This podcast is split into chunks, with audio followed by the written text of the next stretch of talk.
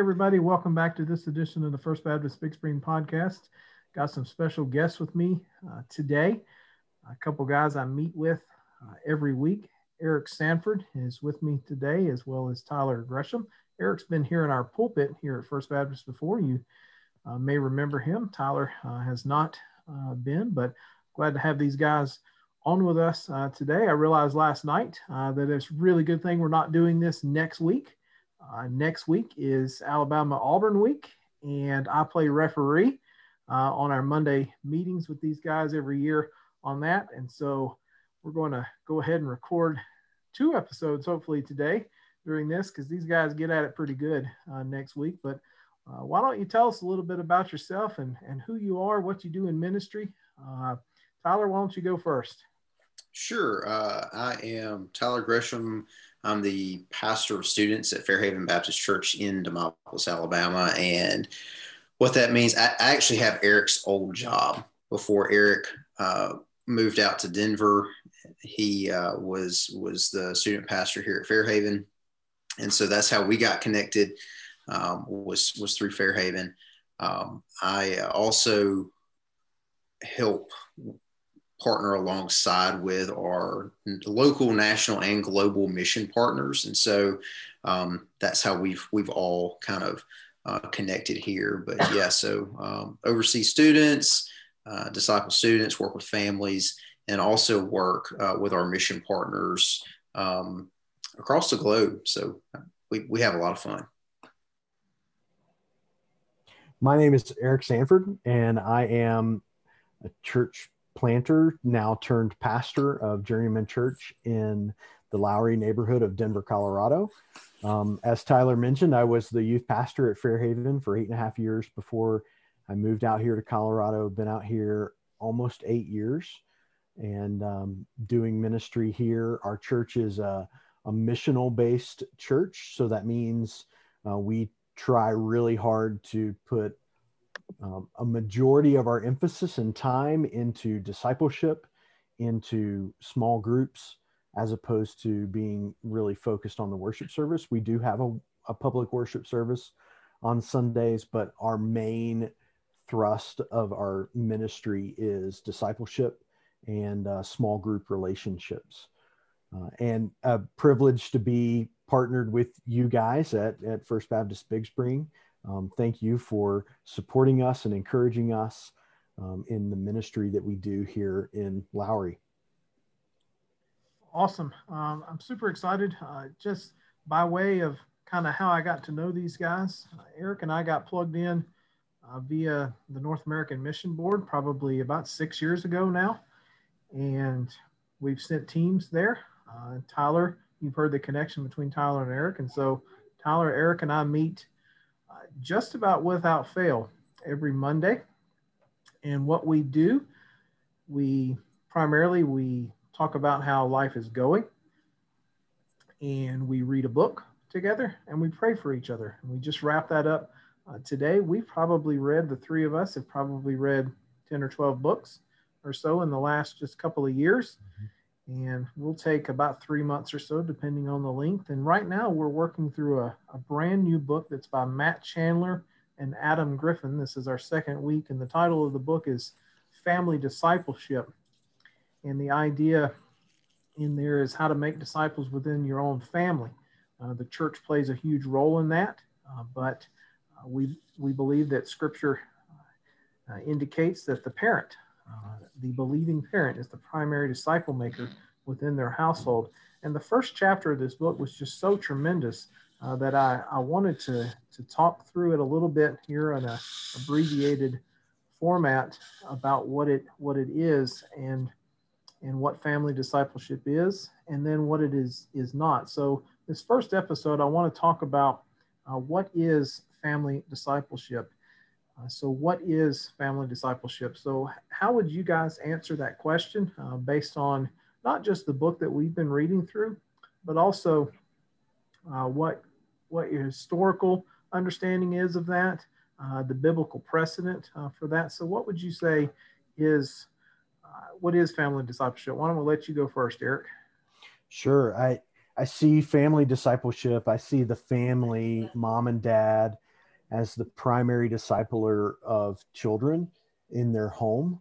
It doesn't mean that they're the only discipler of their children. Uh, I think the church has a part and a role in that to support mom and dad, to encourage the the child or children beyond what mom and dad do, um, and to step in where there is no spiritual mom or dad and be that person who disciples. Uh, I I think it carries all the way back to Deuteronomy chapter six, right after the Shema, the Hear, O Israel, the Lord our God is one God. Um, after that, it it it talks about us talking to our children when we sit, when we rise, when we're walking along the way.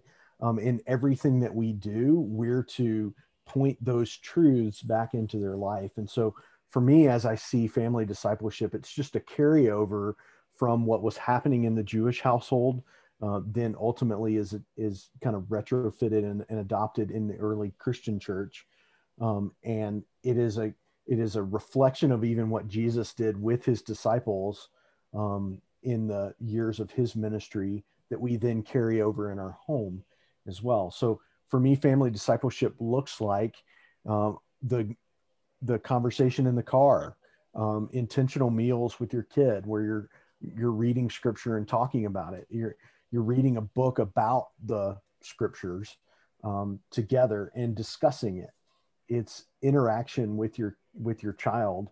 Um, it doesn't mean that you have to be perfect in that, um, but family discipleship is mom and dad taking the primary role of disciple maker in their child's life.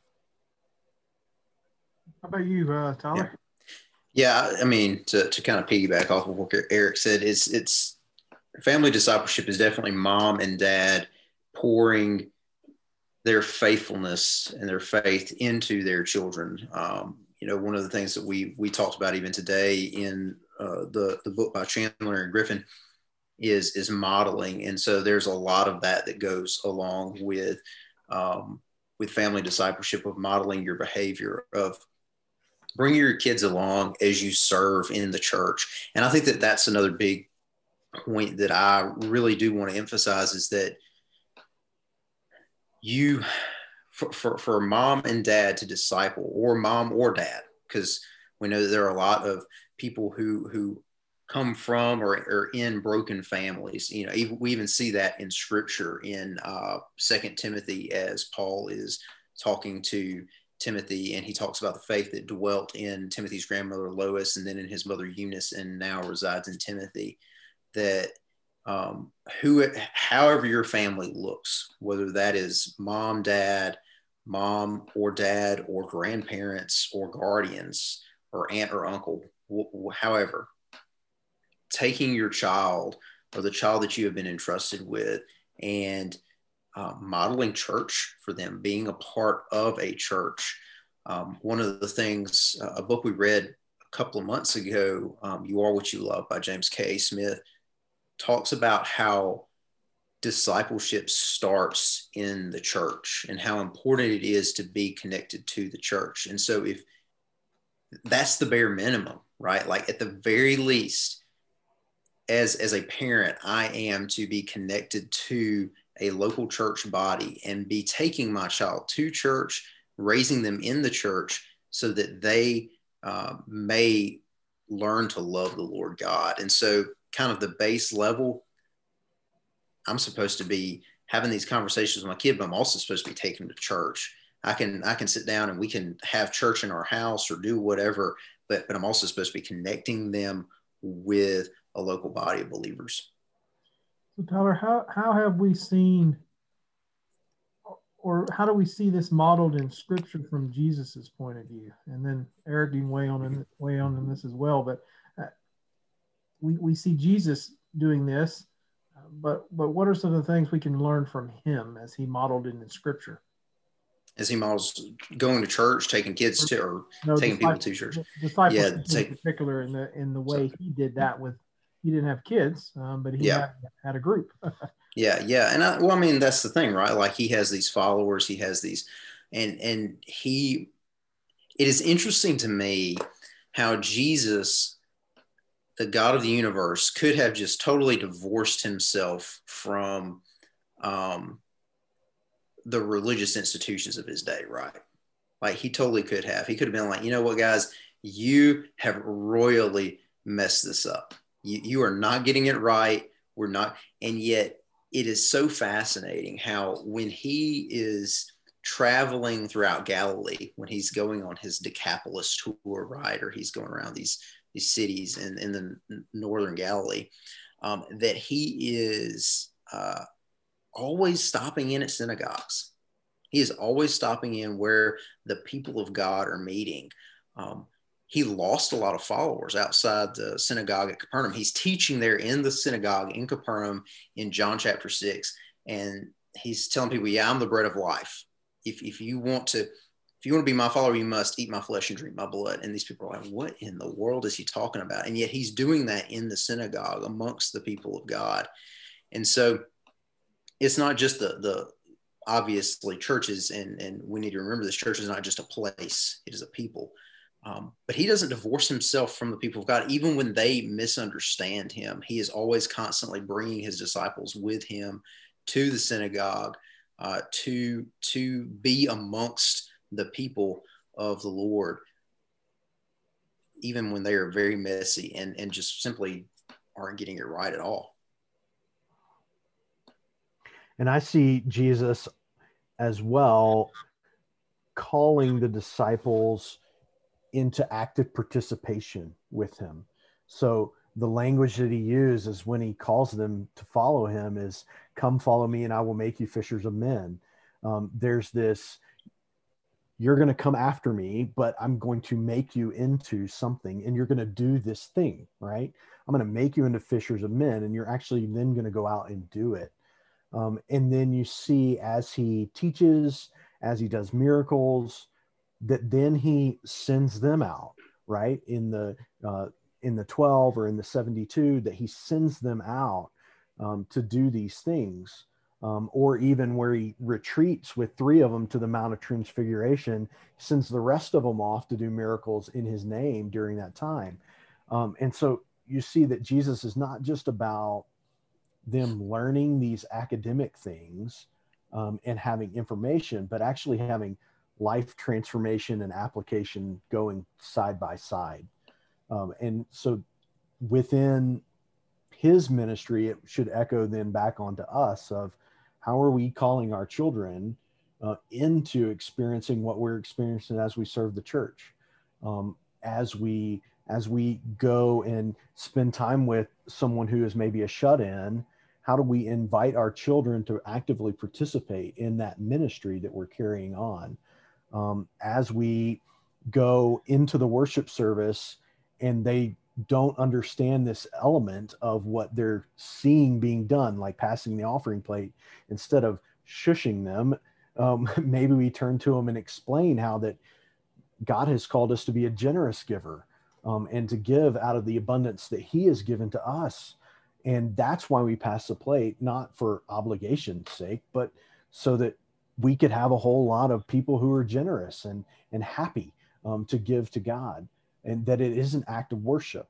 Um, and so, looking at ways that we can integrate into the lives of our children, whether they're um, you know 17 um, or 20 or all the way down to just being old enough to kind of see all the things that are around them, you know, a few months old uh, that we can integrate experience along with that formal um, information um, and to see that just as tyler was saying that the institution of the church shouldn't be forsaken um, that we don't do this in place of the church we do this alongside with the church one of the things that we talked about last week uh, here is that all parents are discipling their children and you are it's just a matter of how you're discipling them. Uh, when when you have a child, you are going to teach them things. It's just a matter of what those things are. Uh, are we teaching them the ways of God? Are we discipling them and bringing them up in the things that God would have us to value as a family, as believers? Are we sharing faith with them? Uh, are we prioritizing things in our lives? And so as we as we think about that in terms of how uh, Christian parents are to be uh, disciple makers in their own home, what would you say to uh, parents of children, parents of teenagers, uh, even to a certain degree, parents of college students? Uh, why is it so important uh, to be that disciple maker that is teaching your children the way of the Lord, as Scripture teaches us?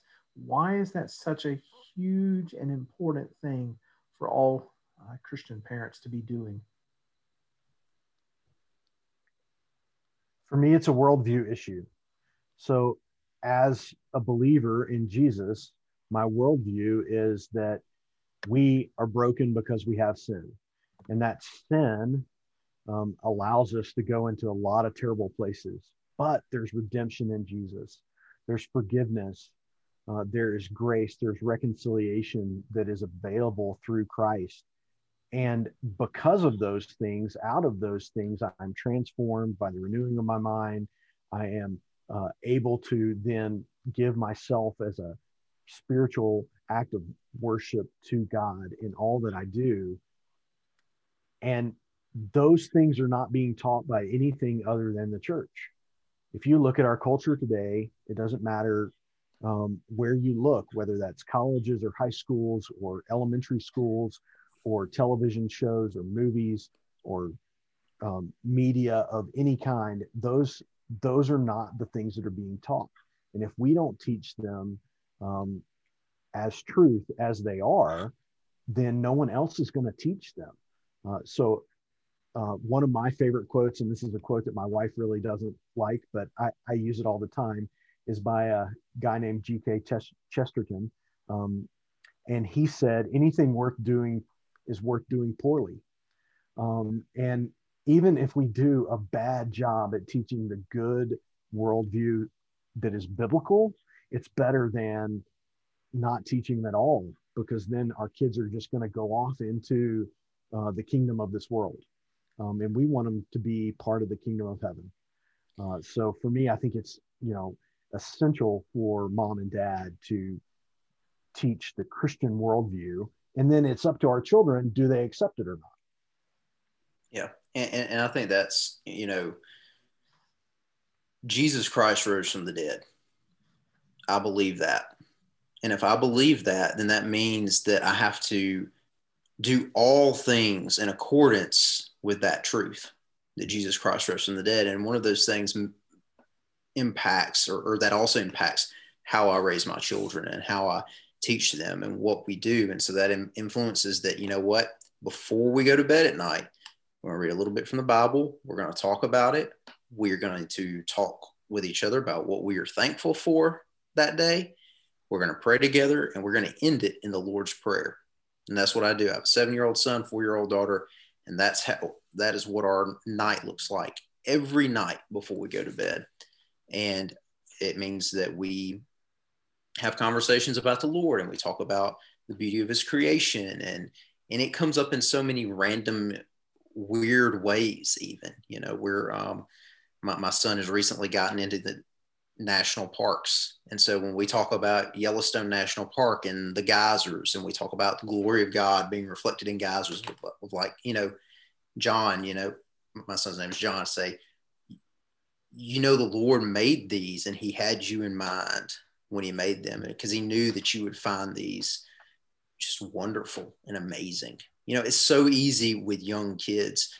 Um, and and we just continue to have those conversations being a student pastor encouraging parents to um, continue to to have these hard conversations sometimes uncomfortable when their when their kids come to them with questions that they they don't know how to answer because like we said everybody is being a disciple is being discipled.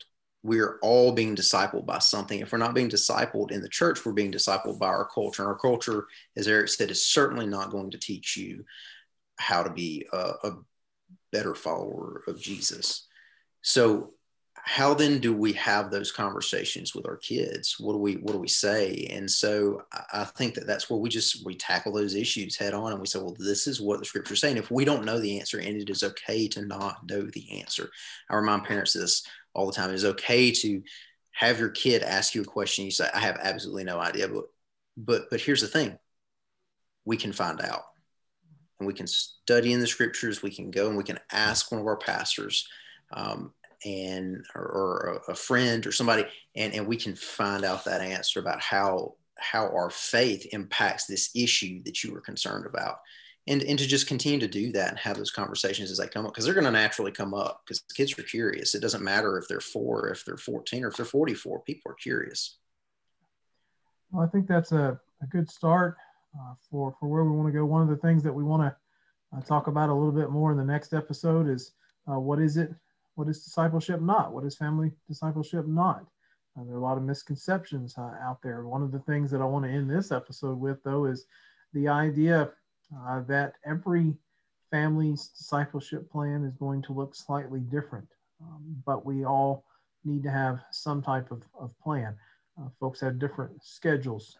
Uh, maybe maybe mom, maybe dad uh, work different jobs or uh, your schedule is slightly different. And so right before uh, bed uh, may not look that way uh, for that family or, or maybe uh, things are, are looking different this week. And uh, the, the importance is, is not in the form or having necessarily even a rigid plan.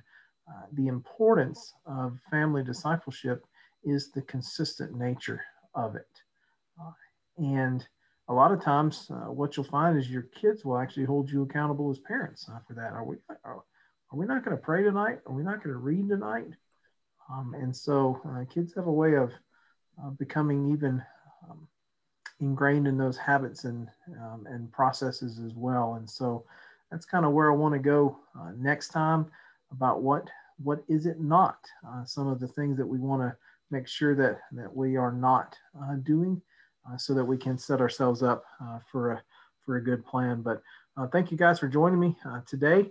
Uh, we're gonna close this episode out, but next week you'll want to come back, hear the conclusion about what discipleship is not. But thank you guys for joining me today. We'll look forward to talking again soon. Sounds good, man.